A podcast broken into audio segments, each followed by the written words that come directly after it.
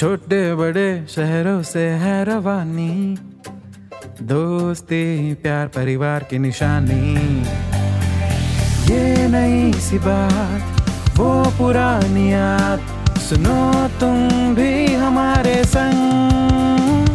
कहानियों का मंत्रा मंत्रा। An Eminem original. भैया, ज़िंदगी में बड़े बड़े दुख होते हैं। पर अगर आप 35 साल के हो जाओ और आपकी शादी ना हुई हो तो जो गाँव वाले कहते हैं ना, अरे भैया, तुम्हारी शादी कब होगी?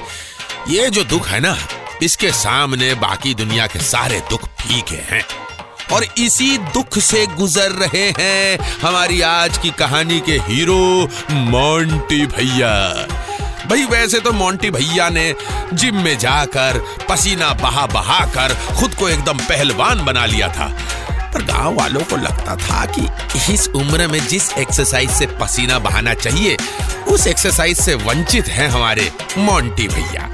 अब गाँव के तानों से भैया इतने परेशान हो गए कि भैया और भैया की तन्हाई अक्सर ये बातें करते थे कि, हमारी शादी कब होगी? अब हालत ये कि भैंस से भी अगर दो मिनट के लिए आई कांटेक्ट हो जाता तो भैया को उससे भी प्यार हो जाता। भैया अपनी पूरी ज़िंदगी में एक ही बार कॉर्नर सीट पर बैठे थे वो भी एक शादी में ताकि लोग उन्हें देखकर ये ना पूछे कि अरे अरे मोंटी भैया आपकी शादी कब हो रही है? अब भैया के सिंगलपन का हाल ये कि रेस्टोरेंट में जाएँ तो सामने वाली कुर्सी खुद ही हटवा देते थे। वैसे बात भी सही। बेचारे मोंटी भैया कब तक ज़िंदगी के सवालों के जवाब देते रहेंगे? उन्हें भी तो 14 क्वेश्चंस फॉर कपल्स वाले ट्रेंड के क्वेश्चन के जवाब देने हैं। और वैसे भी भैया ने जब से एवेंजर्स एंड गेम देखी, तब से थोड़े मुतमईन से घूम रहे थे, क्योंकि उन्होंने उस फ़िल्म में देख लिया कि दुनिया में एक करोड़ चालीस लाख छह सौ पाँच पॉसिबिलिटीज हैं। लेकिन फिर भी उनका चांस ना लग पा रहा था। लेकिन आज भैया के घर में बड़ी चहल पहल थी, क्योंकि उनकी छोटी बहन, जिसकी शादी छह साल पहले हो गई थी, उसके ससुराल वाले आए हुए हैं। मौका पाकर बहन के ससुर चिरंजी लाल ने भैया को कोने में धर लिया और कहने लगे देखो मंटी बेटा, हमें पता है कि बहुत ज़्यादा वर्जिश करने से ना कुछ मांसपेशियाँ कमज़ोर हो जाती हैं। पर तुम चिंता मत करो, हमारे गाँव में एक पहुँचे हुए वैद हैं, उन्होंने तुम्हारे लिए ये औषधि दी है।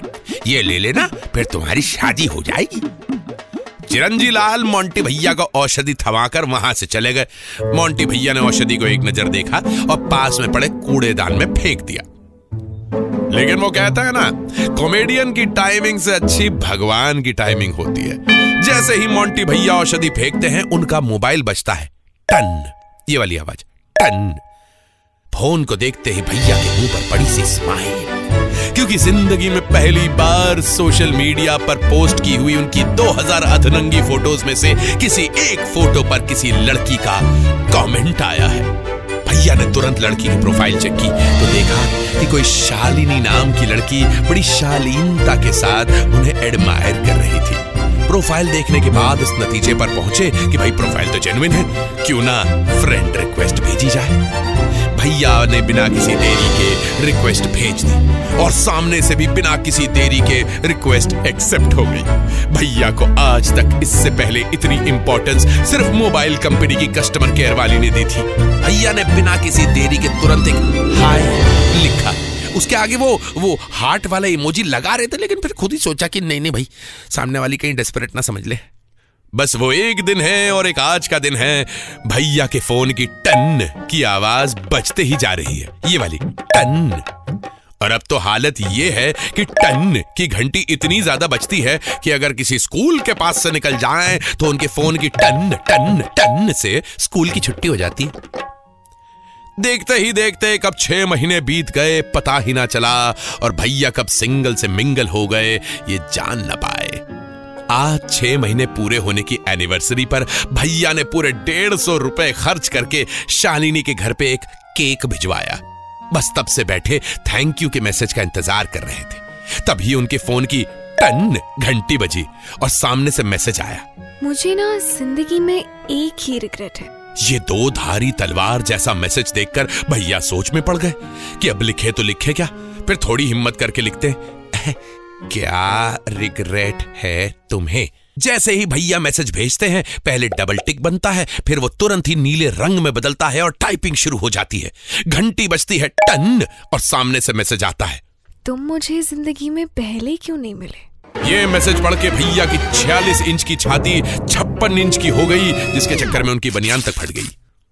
भैया थोड़ी देर हवा में उड़ने के बाद ज़मीन पर आए और शालिनी को थैंक यू के साथ किस्सी वाला इमोटिकॉन भी भेजा। सामने से भी किस वाला इमोटिकॉन आ जाता है? भैया की हिम्मत बढ़ जाती है और मोंटी भैया टाइप करते हैं। जब मैं तुम्हें इतना अच्छा लगता हूँ तो मुझसे शादी क्यों नहीं कर लेती? उधर से तुरंत मैसेज सीन होता है और टाइपिंग स्टार्ट हो जाती है। कभी टाइपिंग बंद, कभी चालू, कभी बंद, कभी चालू। भैया को ठंड में भी पसीने आने लग गए। मन ही मन अलग अलग से ख्याल आने लगे कि, कहीं उसे बुरा तो नहीं लग गया? कहीं वो पुलिस में हैरेसमेंट की कंप्लेन तो नहीं करवा देगी? कहीं अपने माँ बाप को लेकर मेरे घर पर शिकायत करने तो नहीं आ जाएगी? यहाँ भैया जेल तक का सफ़र तय कर गए थे, पर लड़की की टाइपिंग ना खत्म हो रही। पर वो कहते हैं ना, सब्र का फल मीठा होता है। सामने से इतनी बड़ी टाइपिंग के बाद सिर्फ़ तीन शब्द का आंसर आया। हाँ क्यों नहीं? रिप्लाई पढ़ के भैया को ऐसे लगा जैसे डेढ़ सौ रुपए के केक की पूरी वसूली हो गई। सडनली भैया के कान में शादी की शहनाइयाँ बजने लगी। ये वाली। अच्छा ये वाली नहीं ये वाली। आसान भाषा में कहिए तो भैया की किस्मत में अब घोड़े लग गए से घोड़ी लग गई। भैया ने तुरंत मैसेज टाइप किया।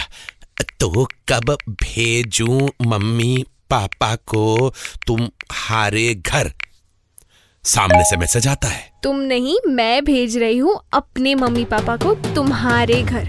वो भी इस संडे को। वह हरी किस्मत।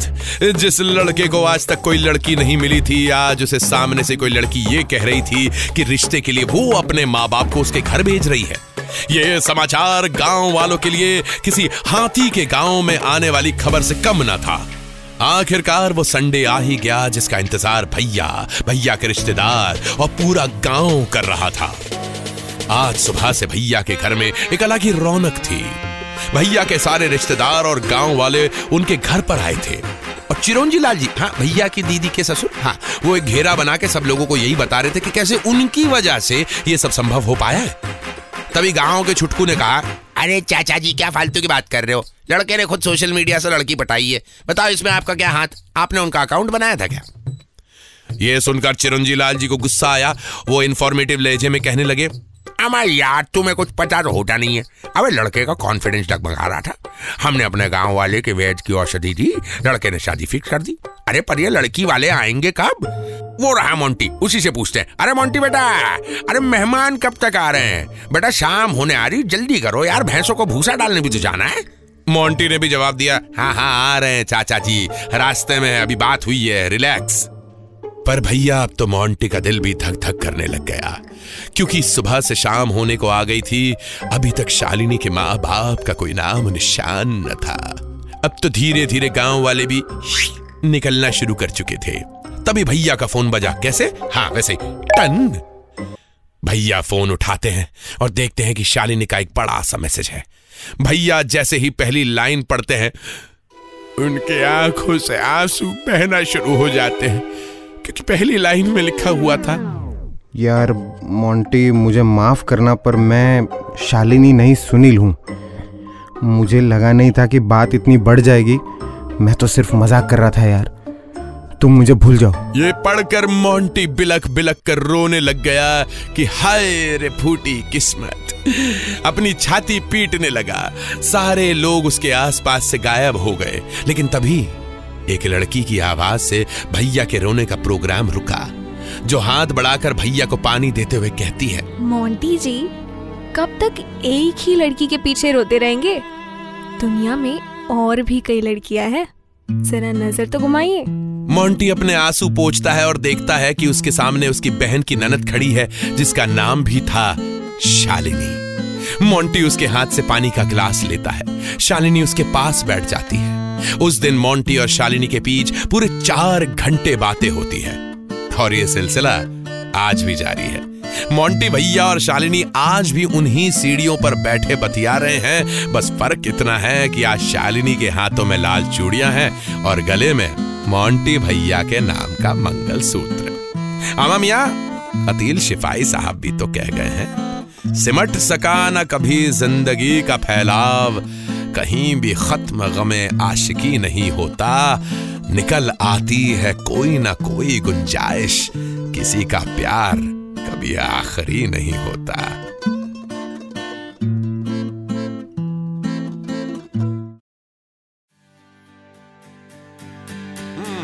तो कैसी लगी आपको हमारी आज की ये कहानी? ऐसी ही कहानियाँ सुनने के लिए आते रहा करिए एम एन एम टॉकीज पे। ये है कहानियों का मंत्र। N M original.